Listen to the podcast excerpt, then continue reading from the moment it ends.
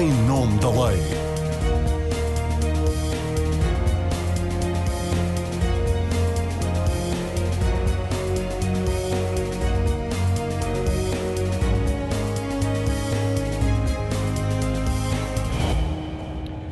Boa tarde, começa aqui mais uma edição do Em Nome da Lei, espaço da Renascença em que semanalmente debatemos a atualidade.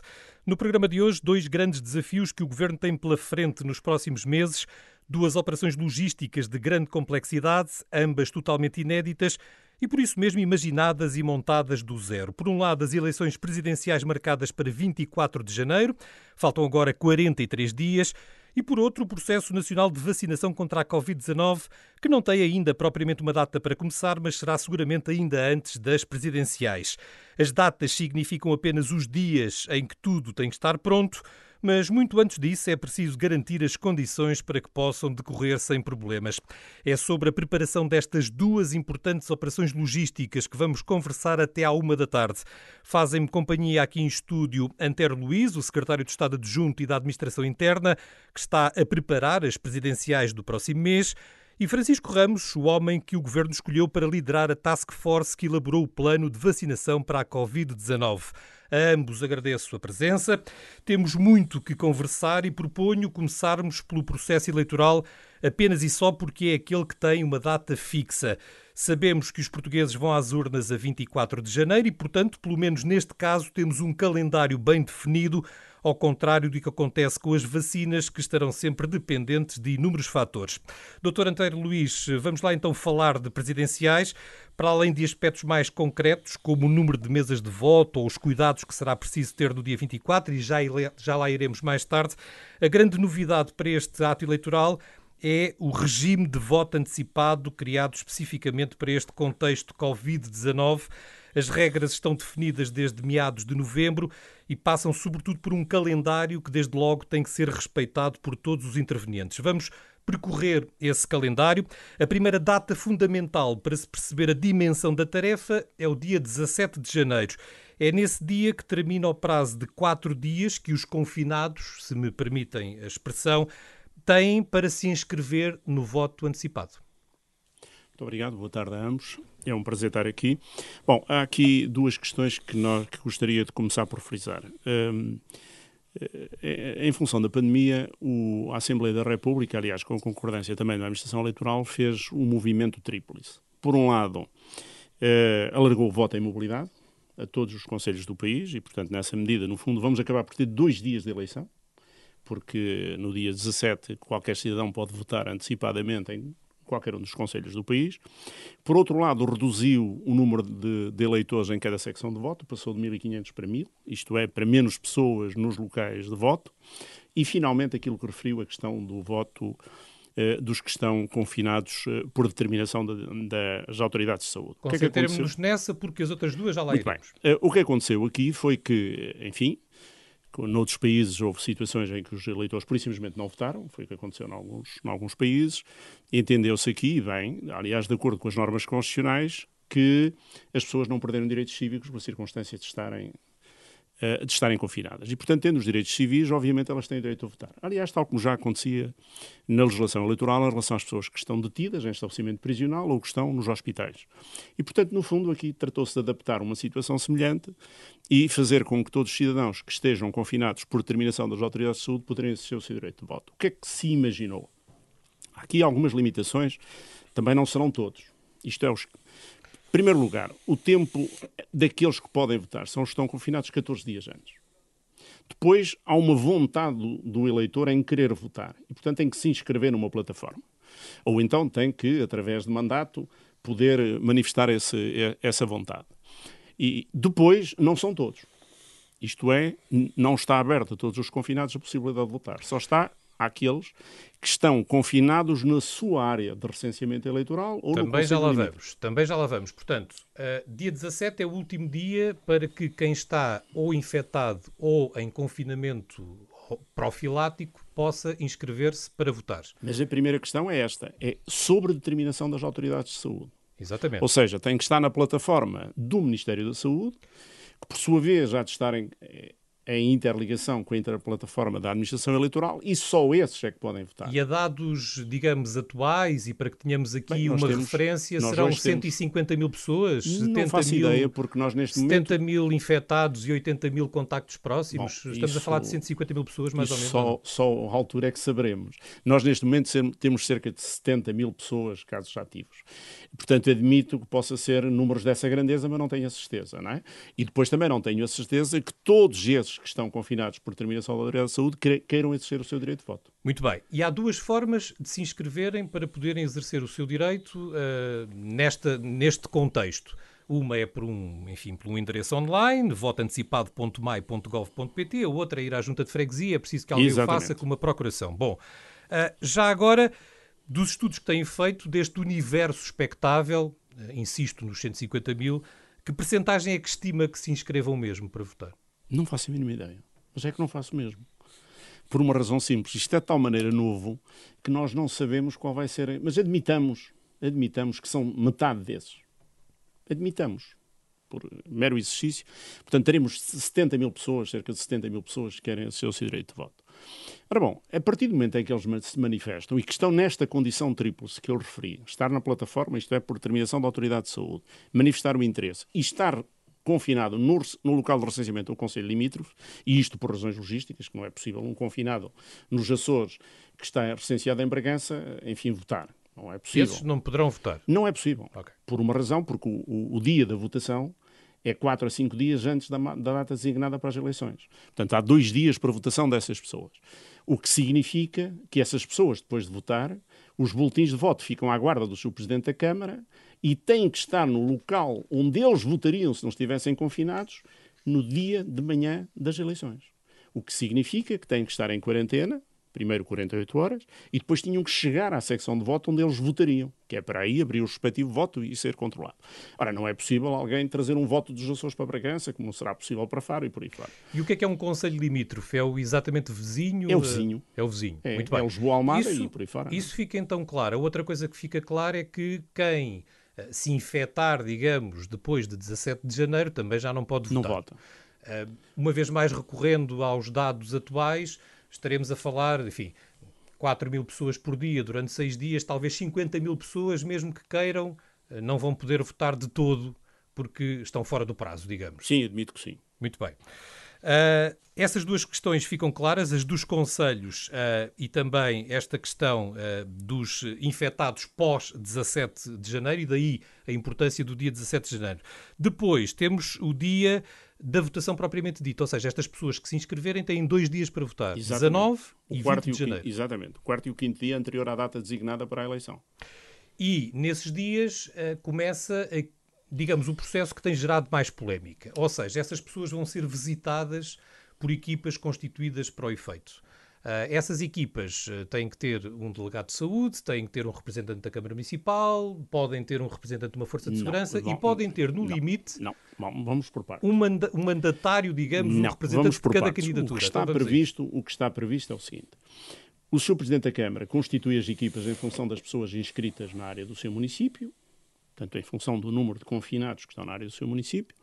Essas equipas, se quiserem, podem, os, os, os representantes das respectivas candidaturas acompanhar, uh, portanto, são indicados ao Presidente da Câmara e podem acompanhar uh, uh, o, o, modelo da votação. E as pessoas que vão lá são as pessoas das listas e são pessoas, normalmente, dos serviços da Câmara Municipal. As forças de segurança só têm um papel aqui, que é o papel de transportar os votos até à Câmara Municipal para os, os confinados votarem. Não tem nenhum outro papel em relação a isso. Portanto, mesmo a guarda dos votos já posterior é da responsabilidade da Câmara Municipal. Portanto, quem vai fazer isso são, em princípio, funcionários da Câmara Municipal. Juntamente com, obviamente, os representantes das listas que irão lá. Vão equipados do ponto de vista da proteção da saúde, isto é, com EPIs, enfim, tudo isso, segundo as regras da Direção-Geral de Saúde que estão, que estão estabelecidas. Aliás, quero lhe dizer que nós ontem, hoje e amanhã estamos a reunir com as 308 câmaras do país para explicar o processo de votação eleitoral, porque todas as câmaras do país neste momento estão na Rede Nacional de Segurança Interna e têm acesso a uma plataforma que facilita o processo eleitoral. E que dúvidas, que, enfim, que problemas é que têm ouvido mais por o parte dos que eu tenho ouvido e só ouvi o que saiu num, num, jornal da Câmara do Porto e de alguns autarcas da área do Porto, é que ainda não tinham instruções como é que isso se processaria e que era impossível, na, na, na, perspectiva deles, de, no fundo, executar esta deliberação da, da, Assembleia da República. O problema aqui é o seguinte: ainda não tinham, por uma razão, porque estamos de facto a 43 dias do processo eleitoral, portanto não faz sentido ser hoje. Mas já estou, como lhe digo, a dizer, a fazer reuniões com todas as câmaras. Aliás, quero lhe referir que logo que a, que a, legislação foi aprovada na Assembleia da República, passado dois ou três dias, o Ministério, eu próprio, reuni com a, com a Associação Nacional de Municípios e a Associação Nacional de Freguesias para lhes dar uma primeira análise do que resultava das alterações que tinham acontecido na administração, na, na, na legislação eleitoral e como é que as coisas, em princípio, iriam acontecer. É evidente que depois, juntamente com a Direção-Geral de Saúde e com a Comissão Nacional de Eleições, estabeleceram-se os parâmetros todos. As instruções vão chegar às câmaras, para além desta informação que, o, que a Administração Eleitoral está a dar, através da Direção-Geral de Saúde, que é quem tem, de acordo com a lei, a competência para estabelecer quais são os procedimentos a adotar do ponto de vista sanitário. Mas a criação das equipas é uma competência seu, do Presidente da Câmara. O, é da, uma competência da Câmara. Da Câmara. Pronto. E há câmaras e câmaras, há conselhos e conselhos. Haverá um conselho que tem que criar uma ou duas equipas porque se calhar tem quatro ou cinco pessoas infectadas e há câmaras que têm, se calhar, que visitar mas, centenas mas, ou até milhares de pessoas. Mas, Essas, é, daí a crítica, por exemplo, ou enfim, a dúvida do Presidente da Câmara do Porto, como é que vai conseguir formar essas equipas todas? O, o como Presidente é da Câmara do Porto pode formar 100 equipas, porque tem funcionários dentro da Câmara para conseguir formar 100 equipas. Em função do número de constar da, da plataforma que estão inscritos na área da Câmara Municipal do Porto, ele pode formar 100 equipas. Não precisa de formar duas ou três. E, portanto, é possível, em dois dias, essas 100 equipas conseguir, de facto, resolver este problema. Não, não me parece que seja difícil. Portanto, a questão aqui é, no fundo, primeiro, nós querermos que os nossos cidadãos que estão confinados com SARS-CoV-2 poderem exercer o seu direito de voto, é a primeira questão, e, portanto, tudo temos que fazer para eles o consigam fazer, e depois é uma questão, de facto, de agilizar os procedimentos. Porque se nós tivermos esse cuidado, repare, as forças de segurança farão chegar à Câmara os boletins de voto. A Câmara terá que disponibilizar as EPIs porque aí vai ser a Câmara. Porquê? Porque nós não sabemos quantos são. Isto é, nós temos equipamentos para as secções de voto para o voto normal, porque sabemos quantos são. E temos 120 toneladas de equipamento. E que vamos fazer chegar a todas as, as câmaras do país para estar nas respectivas secções de voto. Mas nós não sabemos quantas pessoas estão infectadas no dia da votação. Só a logo, 17 de janeiro. Daí logo, a importância do dia 17 de janeiro. Logo, nós não conseguiríamos, em tempo útil, fazer chegar isso à Câmara. Portanto, a Câmara aqui, no fundo, acaba por fornecer isso a parte dos equipamentos, ou seja, as luvas, a, a, o, o, fato e aquelas coisas. O resto será, será da administração eleitoral. Portanto, recolhido o voto, mantendo o segredo da votação, porque há, há, também um procedimento sobre essa, essa matéria. O voto é guardado na Câmara, fica em quarentena, de acordo com as instruções da Direção-Geral de Saúde, e a Câmara, no dia seguinte, dentro do seu município, ou no, no município ao lado, né, faz, faz colocar aquele voto na secção de voto daquele eleitor. Para quê? Para no, no momento em que vai ser feita a contagem, aquele voto estar lá e ser descarregado nos respectivos cadernos eleitorais. E, portanto, não me parece que seja algo que não se consiga fazer, mas há mais. É que nós estamos a fazer com o INEM uns, uns vídeos para a formação dessas pessoas, porque normalmente o que vai acontecer é que serão pessoas provavelmente da proteção civil ou, ou pessoas, enfim, que tenham alguma, alguma capacidade nessa matéria, e entre o que o INEM nos vai fazer do ponto de vista de material de formação, mais a formação que a Proteção Civil vai dar juntamente com as proteções civis municipais, que é, no fundo são os parceiros locais para fazer isto, as pessoas que irão recolher os votos terão formação sobre como o fazer. Porque nós queremos preservar a saúde dessas pessoas e queremos preservar a, a saúde de todas as pessoas que vão, no fundo, ter com um confinado que sabemos que está positivo. Muito bem, ainda antes de passarmos eh, para a outra grande operação logística de que aqui lhe vamos falar neste Em Nome da Lei, ainda uma última questão sobre quem pode ou não pode votar antecipadamente. Tal como sempre acontece, também existe o voto antecipado para doentes internados, os de Covid incluídos, para reclusos e para a mobilidade que já aqui referiu. Todos estes têm datas e regras próprias. Eh, muito rapidamente, vamos lá recordá-las. Sim, eu, eu eh, por acaso não tenho aqui eh, as datas precisas, mas penso que será eh, uma, uma situação, será nos dias anteriores. Sobretudo uh, logo próximo do início, sim. A do, a do voto uhum. antecipado da mobilidade será no dia 17 de janeiro. e, portanto, no dia 17 de janeiro, as pessoas em todos os seus conselhos, de que, desde que manifestem a vontade de exercer o seu direito de voto antecipadamente, naquele dia têm a votar. E por isso é que eu lhe dizia desde o início que, no fundo, nós vamos ter umas eleições presidenciais com dois dias de votação porque não há limitação para que a pessoa se inscreva para votar, votar antecipadamente em mobilidade. Com a vantagem de que antigamente era nas sedes distrito e, portanto, as pessoas tinham que se deslocar e havia um certo movimento, e até já houve eleições no passado em que houve até algumas filas. Ora, esse problema desapareceu porque se alargou a todos os municípios do país. Vejo que espera uma corrida ao voto antecipado. Sim, aliás, eu penso que sim, que provavelmente haverá uma corrida ao voto antecipado. Muito bem, vamos aqui fazer uma pausa no processo eleitoral. Já lá voltamos para saber como é que vai ser o dia 24 propriamente dito. Para já mudamos a agulha para a outra grande operação logística que o país tem pela frente.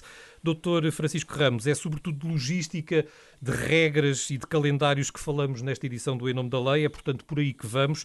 Para si, para o processo de vacinação que aí vem, também há uma data fundamental, um dia a partir do qual saberemos mais coisas sobre este processo. É o dia 29 de dezembro, quando a Agência Europeia do Medicamento analisar e tudo indica aprovar a vacina da Pfizer. Se isso acontecer como se espera, então o fabricante promete começar três dias depois a enviar as vacinas para toda a Europa e aí já teremos uma data para o nosso processo. Muito obrigado pelo convite. Antes de mais, cumprimentar o Sr. Secretário de Estado e há duas coisas que lhe posso dizer. Esta operação logística não é certamente nem mais simples, nem mais uh, complicada do que a das eleições. Agora, de certeza que não vai demorar um dia apenas, nem, se, nem os dois dias que o Sr. Secretário de Estado falava em relação às eleições.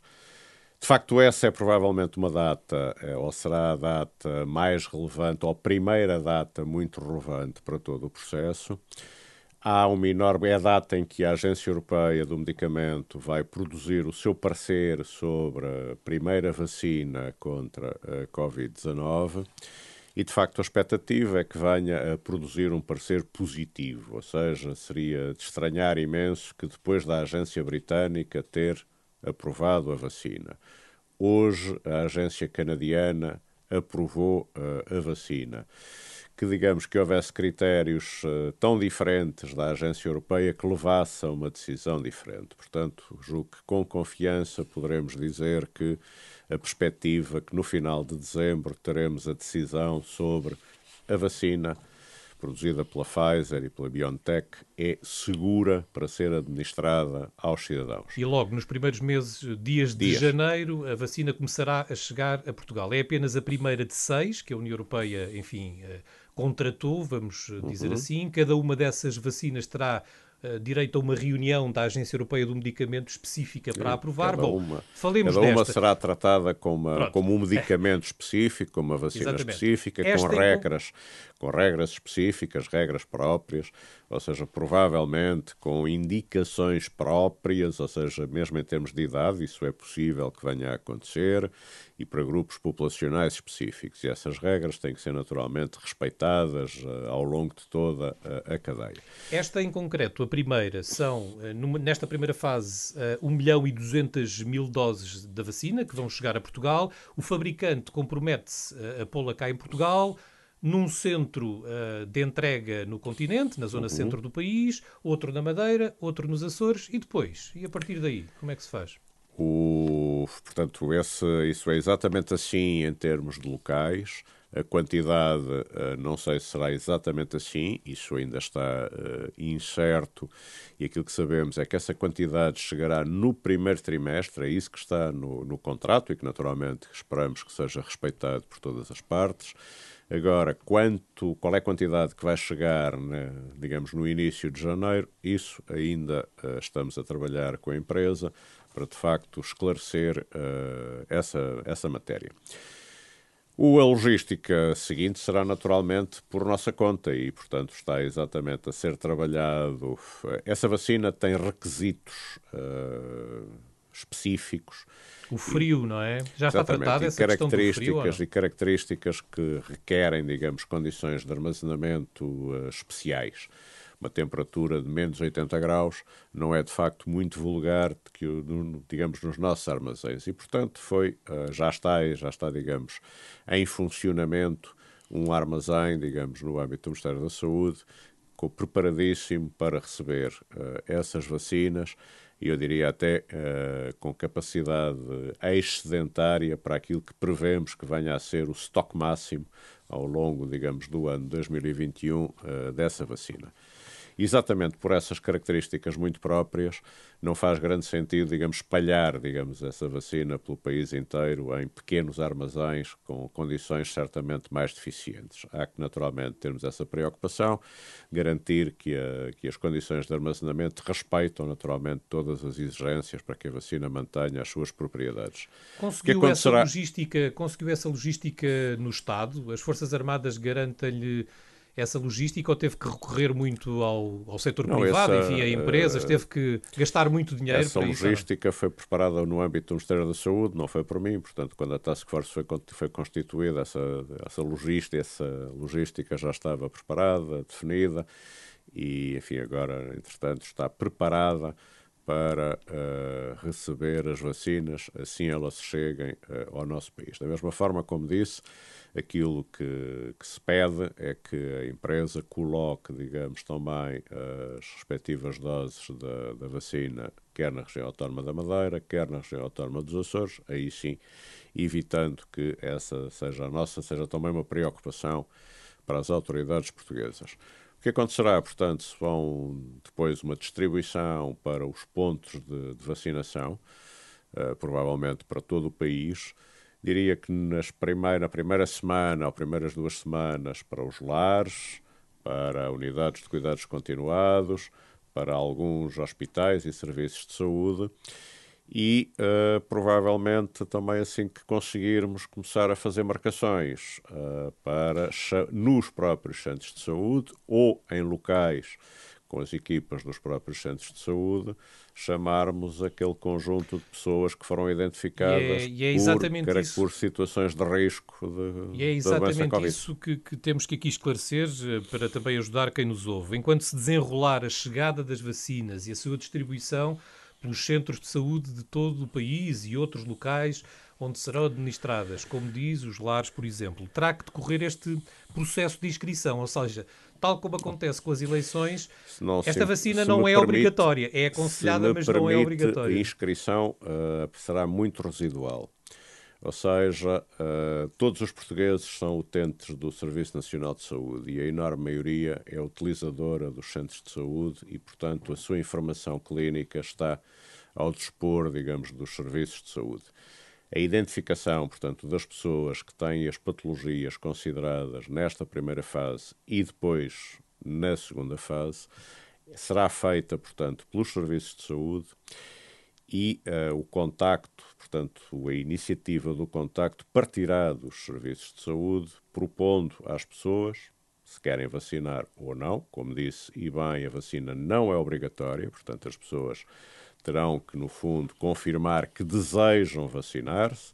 E claramente aqui o que esperamos é que as pessoas estejam, tenham a confiança suficiente para que queiram de facto vacinar-se. Isso é importante que consigamos transmitir essa confiança, ou seja, que se afastem os receios. Como este processo foi de facto muito rápido, toda a gente dizia são precisos 10 anos para desenvolver uma vacina e de repente em menos de um ano conseguimos desenvolver, o mundo científico conseguiu desenvolver a vacina, é muito importante que transmitamos a informação de que apesar dessa rapidez, todos os requisitos de segurança estão a ser garantidos em primeira linha pelos produtores das vacinas, em segunda linha pelas agências reguladoras do medicamento. Muita gente, aliás, pergunta, mas porquê é que o Reino Unido já aprovou a vacina e a Agência Europeia só no dia 29 de dezembro é que vai tomar uma decisão? Exatamente porque a Agência Europeia e a Comissão Europeia querem exatamente garantir a todos os cidadãos da União Europeia que todos os requisitos de segurança da vacina estão garantidos, ou seja, quando a vacina for disponibilizada nossa, aos nossos cidadãos, a vacina será segura.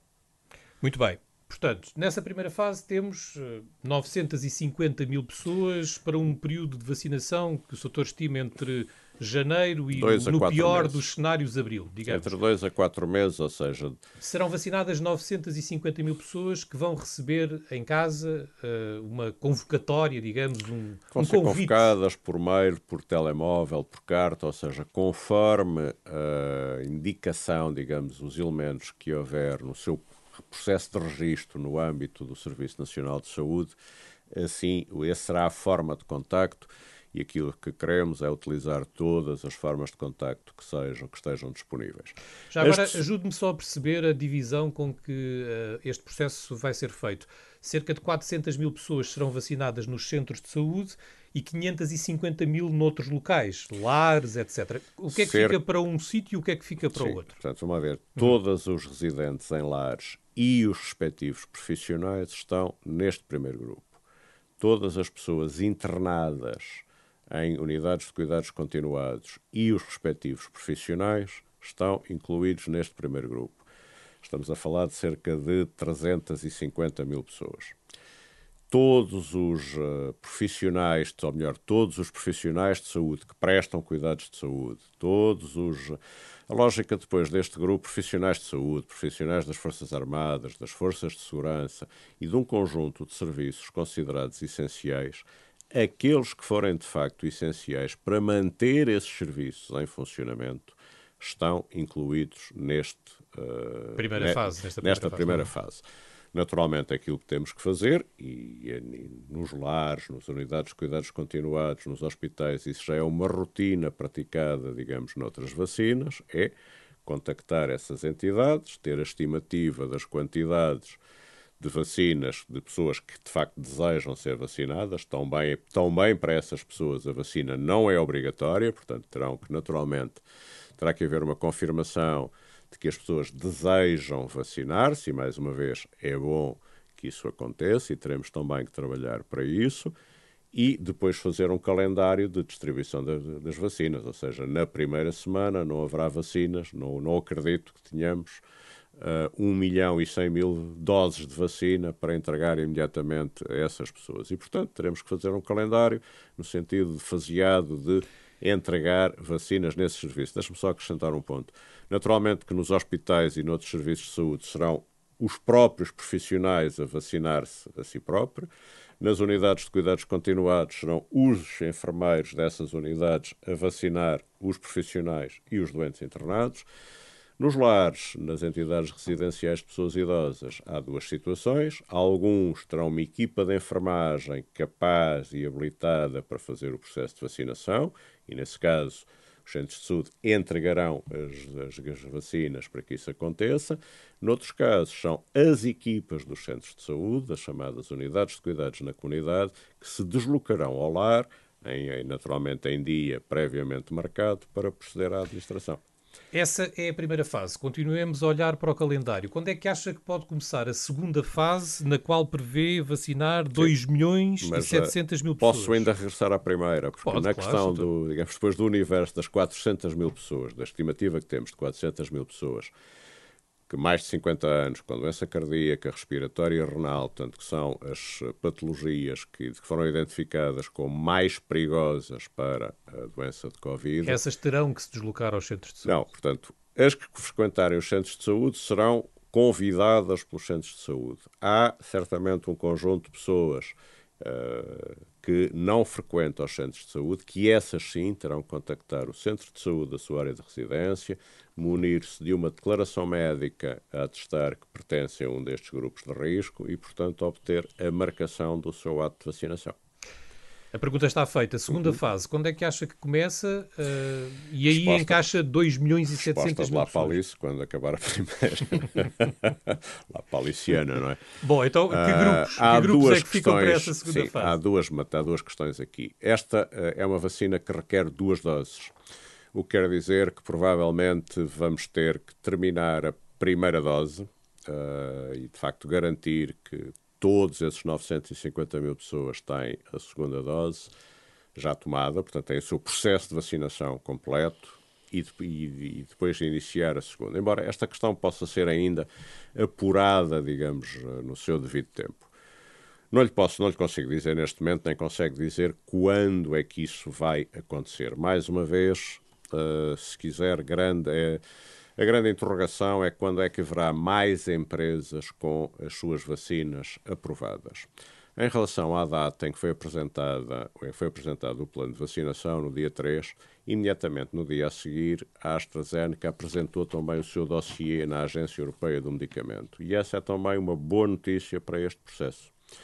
Naturalmente, não está garantida a aprovação, mas uh, está garantido de que há mais, digamos, um produto, e a AstraZeneca significa cerca de 6 milhões de doses digamos, eh, contratualizadas com o Estado português, no âmbito, digamos, do processo de compra europeu. Portanto, em termos de volume, de quantidade, significa de facto um reforço muito grande da disponibilidade de vacinas para Portugal quando isso se concretizar.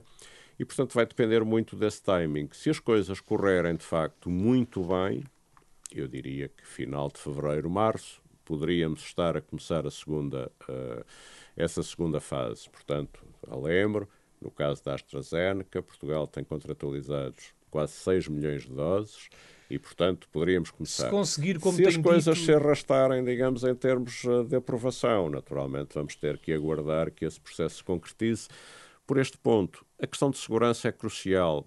Nós temos que conseguir compatibilizar e coordenar a ansiedade que temos, de facto, de utilizar a vacina, provavelmente como a solução para terminarmos com esta pandemia que nos perturba por completo a vida quase há um ano, com a garantia de segurança que temos que dar às pessoas que, de facto, quando tiverem acesso à vacina, o podem fazer com toda a tranquilidade, como a generalidade das vacinas que estamos todos habituados a tomar há dezenas de anos. Essa mensagem está claríssima, Soutor. Antes de voltarmos às presidenciais, eh, duas últimas questões em relação a este calendário.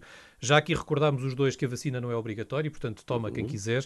Uh, a sua task force, uh, o grupo que lidera, já fez esse estudo. Quantas pessoas é que eventualmente, pura e simplesmente, não querem tomar a vacina? Há alguma estimativa? Ah. Isto por um lado. Por outro, o número de pessoas que pura e simplesmente não estão inscritas no Serviço Nacional de Saúde, não estão inscritas no centro de saúde, não podem ser contactadas, ou até estrangeiros que cá estejam ilegais, que residam cá, ou que nunca se tenham registado no, seu, no consulado do seu país de origem. Enfim, há alguma estimativa destes dois universos? Então, a questão das pessoas que não querem vacinar-se, portanto, estão, têm sido feitos regularmente inquéritos exatamente sobre isso e os últimos números que, que temos, eu diria que são francamente positivos. Entre 6% a 8% dos portugueses declaram não querer vacinar-se. Apenas 6 a 8% atrevo-me a dizer, ou seja, é um número francamente positivo.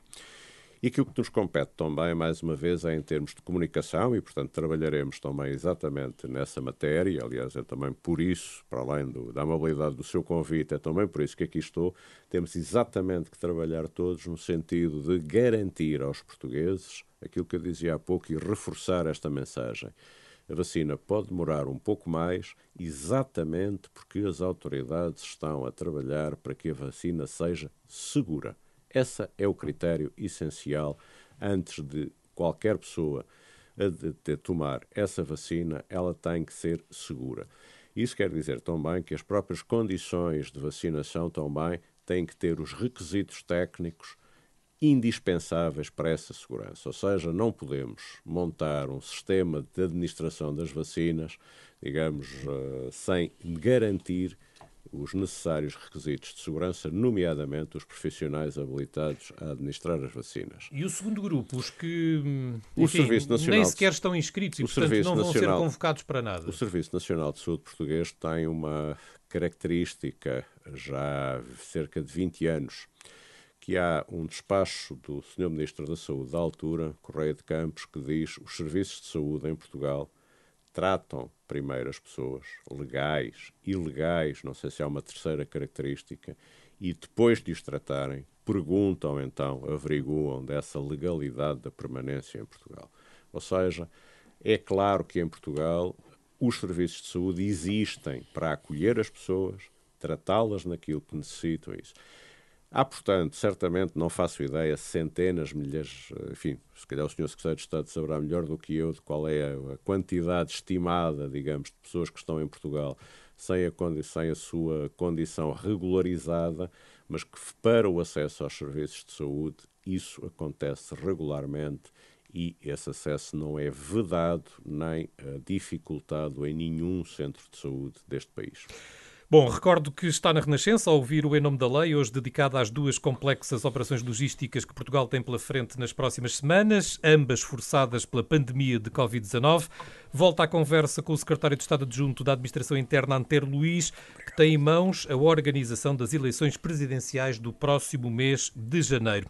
Já aqui vimos todos os aspectos da preparação deste ato eleitoral, nomeadamente as regras criadas para o voto antecipado.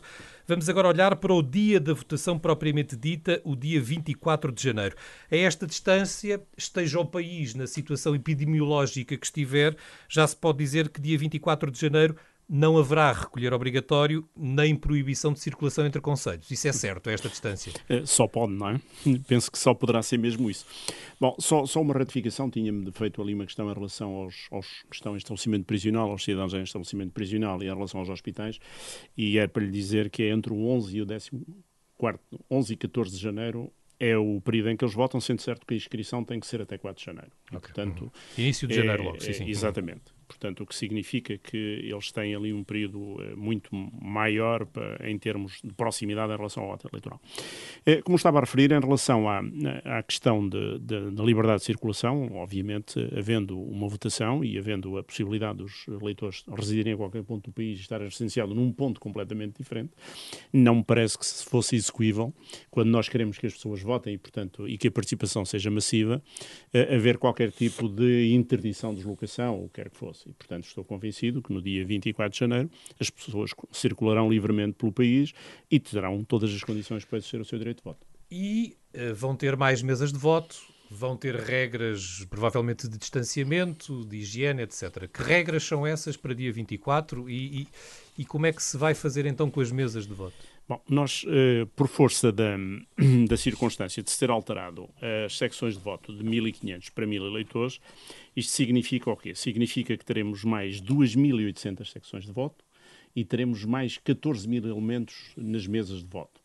Portanto, nós teremos no total cerca de 13 mil secções de voto e teremos 65 mil cidadãos nas mesas de voto. Isso implica também mais escolas? Implica mais, mais escolas e implica, e implica, em princípio, espaços eh, provavelmente diferenciados. É evidente que no passado, eh, normalmente, o que acontecia é que as escolas eram espaços normalmente amplos e, e tinham já uma, uma série de requisitos. E, portanto, a primeira ideia é que todos os espaços que que tenham, que tenham condições para fazer face à, à, à pandemia e para garantir as regras sanitárias são para manter.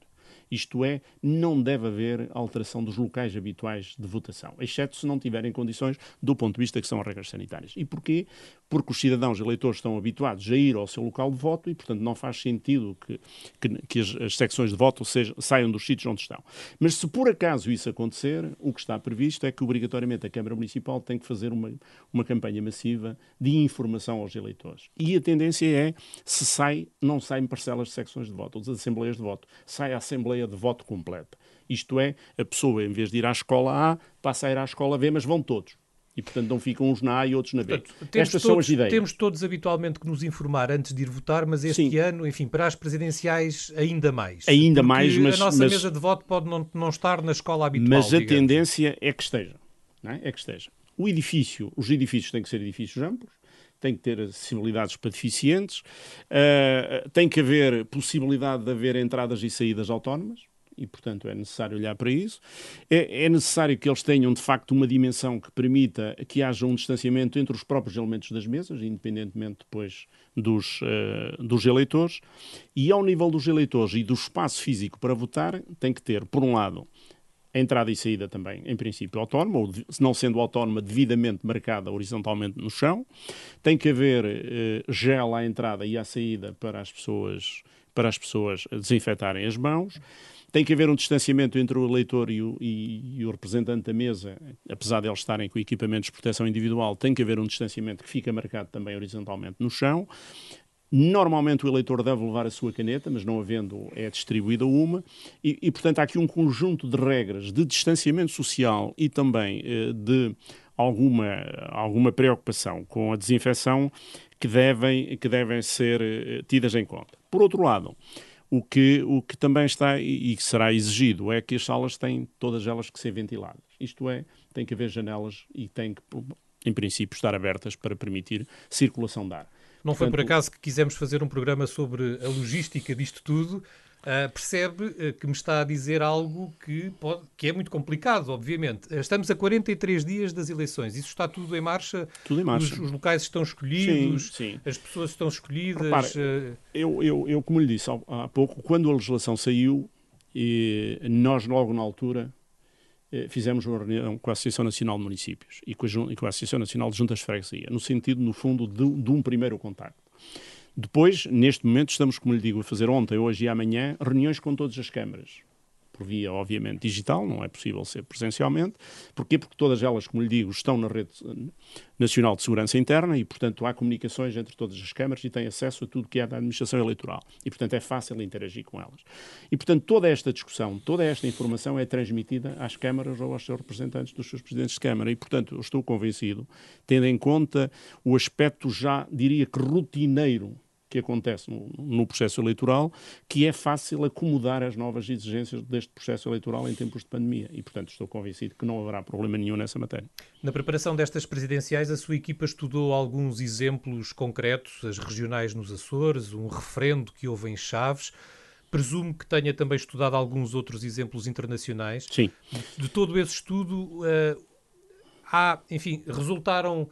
Uh, situações concretas eh, que, que, tínhamos que corrigir uh, obrigatoriamente? Houve assim alguma coisa que não correu bem nesses países? Não. Ou... Uh, uh, se me permite, vamos ver, eu, como lhe disse, houve alguns países que os confinados não votaram. Portanto, a questão dos confinados é a primeira vez que se vai colocar, porque quer no referendo, quer nos Açores, não se colocou. Mas, mas depois mas, são chamados milhões de pessoas pronto, às urnas. O que é que acontece? É que quer, quer o referendo em Chaves sobre o, o o trânsito na ponte romana, quer as eleições nos Açores, eh, de facto correram bem. Uh, e, portanto, não houve nenhum problema em termos daquilo que são as regras de saúde e, por outro lado, as regras da votação. E, portanto, a partir desses dois exemplos, que, enfim, felizmente tivemos oportunidade de testar já em plena pandemia, penso que é possível imaginar o que é que vai acontecer no dia 24 e estou convencido que estarão garantidas todas as condições para exercer o direito de voto. Ao nível internacional, nós, a Administração Eleitoral tem estado a acompanhar as várias soluções que têm vindo a ser encontradas, mas, como lhe digo, não são uniformes, porque há países que, por simplesmente, não, não, não, não, não, essas pessoas não votaram. Há outros que têm umas soluções mais criativas que não se adaptam muito bem ao nosso modelo de eleição e, portanto, porque poderia eventualmente dizer-se, bom, mas há o voto postal, mas a lei não prevê o voto postal, o voto por correspondência, não é? E, portanto, é uma solução que alguns países adotaram, mas nós não o podemos. Há outros que têm o voto eletrónico não presencial, nós também não temos. Portanto, há aqui várias limitações e há várias soluções em função da legislação específica de cada país. A pergunta já não é tão técnica, talvez seja mais política ou até especulativa, mas uh, estão criadas as condições para uma abstenção ainda maior do que aquelas que este país costuma ter nos últimos atos eleitorais? Bem, se houver, eu admito que as pessoas tenham algum receio, como sempre. Mas o que eu queria garantir é que as pessoas não devem ter receio e devem votar, porque não, é, não será nos locais de voto que vai haver situações de contaminação. Isto é, a preocupação que está a ser colocada do ponto de vista da saúde pública, não só na escolha dos locais, como nas medidas de proteção, faz com que as pessoas podem ter a certeza que podem votar sem terem qualquer tipo de, de receio em relação à, à sua saúde e à saúde dos seus. O nosso tempo caminha rapidamente para o fim, mas tenho ainda algumas perguntas para o Dr. Francisco Ramos e assim voltamos à operação de vacinação contra a Covid-19. Dr. Francisco Ramos, eh, tem dito que na primeira fase conseguirá vacinar 50 mil pessoas eh, por dia, eh, mas quem nos está a ouvir tem com certeza toda a legitimidade para perguntar como. e como é que esse volume de trabalho não vai prejudicar o normal funcionamento de todos os outros serviços que é suposto serem prestados num centro de saúde. Uhum. não é um bocadinho ambicioso? Não, uh, antes pelo contrário. E, e explica-se muito facilmente esse número, ou seja, se dedicarmos 20% dos enfermeiros que existem nos nossos centros de saúde ao processo de vacinação e com um ritmo de 6 inoculações por hora, conseguimos essas 50 mil inoculações por dia. Uh, os números são sempre grandes, não é? Uh, e aliás, vamos lá ver, este é um número exagerado, não. Em outubro, uh, na vacinação da gripe, conseguir o máximo foram 350 mil vacinas numa única semana. E, portanto, o que estamos a falar é 250 mil por semana. Portanto, e o que eu digo é com a estrutura normal que nós temos, sem nenhum reforço, sem prejudicar o normal funcionamento dos centros de saúde em todas as suas restantes funções, conseguimos administrar 50 mil inoculações por dia, ou seja, 250 mil por semana, relembrando que estamos a falar de inoculações, portanto, uma vacina tem duas doses e, portanto, uh, requer duas uh, inoculações. E até mesmo porque o processo, e este é um número que eu consideraria prudente, porque de facto o processo de administração da vacina, um, tem que ser garantida a segurança, as vacinas não vêm em doses individuais, vêm em doses de 5 ou 10, uh, digamos, vêm frascos com 5 ou 10 doses, portanto, quem está a administrar tem que ter, tem que preparar, digamos, a vacina, o que quer dizer que provavelmente se justificam os tais 10 minutos por vacina e que mesmo assim hum. acho que em muitos sítios conseguiremos que o ritmo seja bastante superior. Se... Para essas, deixe-me só, já agora se não se importa, para essa segunda fase precisaremos de escalar esta capacidade. Ou seja, se de facto o, o que estamos a trabalhar é assim, quando houver vacinas em Portugal, temos que ser capazes de as administrar a todos os portugueses que se queiram vacinar. E, portanto, se tivermos disponibilidade de vacinas muito superior a esse número, teremos que ser capazes de reunir os meios necessários para administrar números superiores, que eu estimaria, digamos, num ritmo máximo de o dobro, digamos, dessa, desse número, portanto, 100 mil por dia, o que quer dizer cerca de 2 milhões de inoculações uh, por, por mês e, portanto, uh, 1 milhão de portugueses vacinados por mês. Se quiser, digamos, ou seja, mais uma vez, a perspectiva com que estamos a trabalhar, com todos os riscos e de incerteza que temos neste momento, é conseguir atingir metade da população portuguesa vacinada no final da primavera e, portanto, a partir daí sim começarmos a considerar que teremos certamente condições para aliviar as medidas de contenção em que temos vivido. Essa é outra questão muito relevante e que eu não, não me cansarei de repetir. O início do processo de vacinação não significa qualquer alteração nas medidas de contenção a que estamos obrigados. Ou seja, não é por começarmos a vacinar no início de janeiro que, de facto, o Sr. Secretário de Estado pode aliviar as medidas de precaução e de segurança nas mesas de voto, porque elas terão que ser garantidas Uh, tal e qual como se não houvesse ainda o início da vacinação. E a minha derradeira pergunta uh, vai um bocadinho nesse sentido, não querendo colocar obstáculos, obviamente, ao seu trabalho. Mas e se houver em janeiro ou fevereiro a terceira vaga de que se fala? Uh, isso vai influenciar de alguma não, forma o não, seu calendário não, ou, ou, não? Eu podia também perguntar se podia influenciar as presidenciais ou não, mas eh, presumo que não. Mas o calendário de vacinação, porque é mais extenso? Da mesma forma que esta segunda vaga não influenciou de forma nenhuma a preparação do processo de vacinação. E, portanto, temos que estar preparados exatamente para que a doença vai continuar a, a existir, digamos, nos próximos meses, apesar de ou seja, nos primeiros meses de vacinação, a doença vai continuar a coexistir até atingirmos pelo menos metade. E aquilo que os técnicos têm dito, provavelmente dois terços da população imune ao vírus, todas as medidas de proteção têm que ser conservadas, mantidas, todos os requisitos de segurança têm que, tem, temos que os continuar a respeitar para que de facto uh, consigamos vencer a, a pandemia que, nos, que tanto nos incomoda. Bom, agora sim o tempo esgotou-se. Agradeço aos meus convidados a presença aqui em estúdio, esperando que tenhamos contribuído para perceber melhor o que nos espera nas próximas semanas. O Em Nome da Lei fica por aqui. Regresso marcado para de hoje a 8. Até lá. Em Nome da Lei.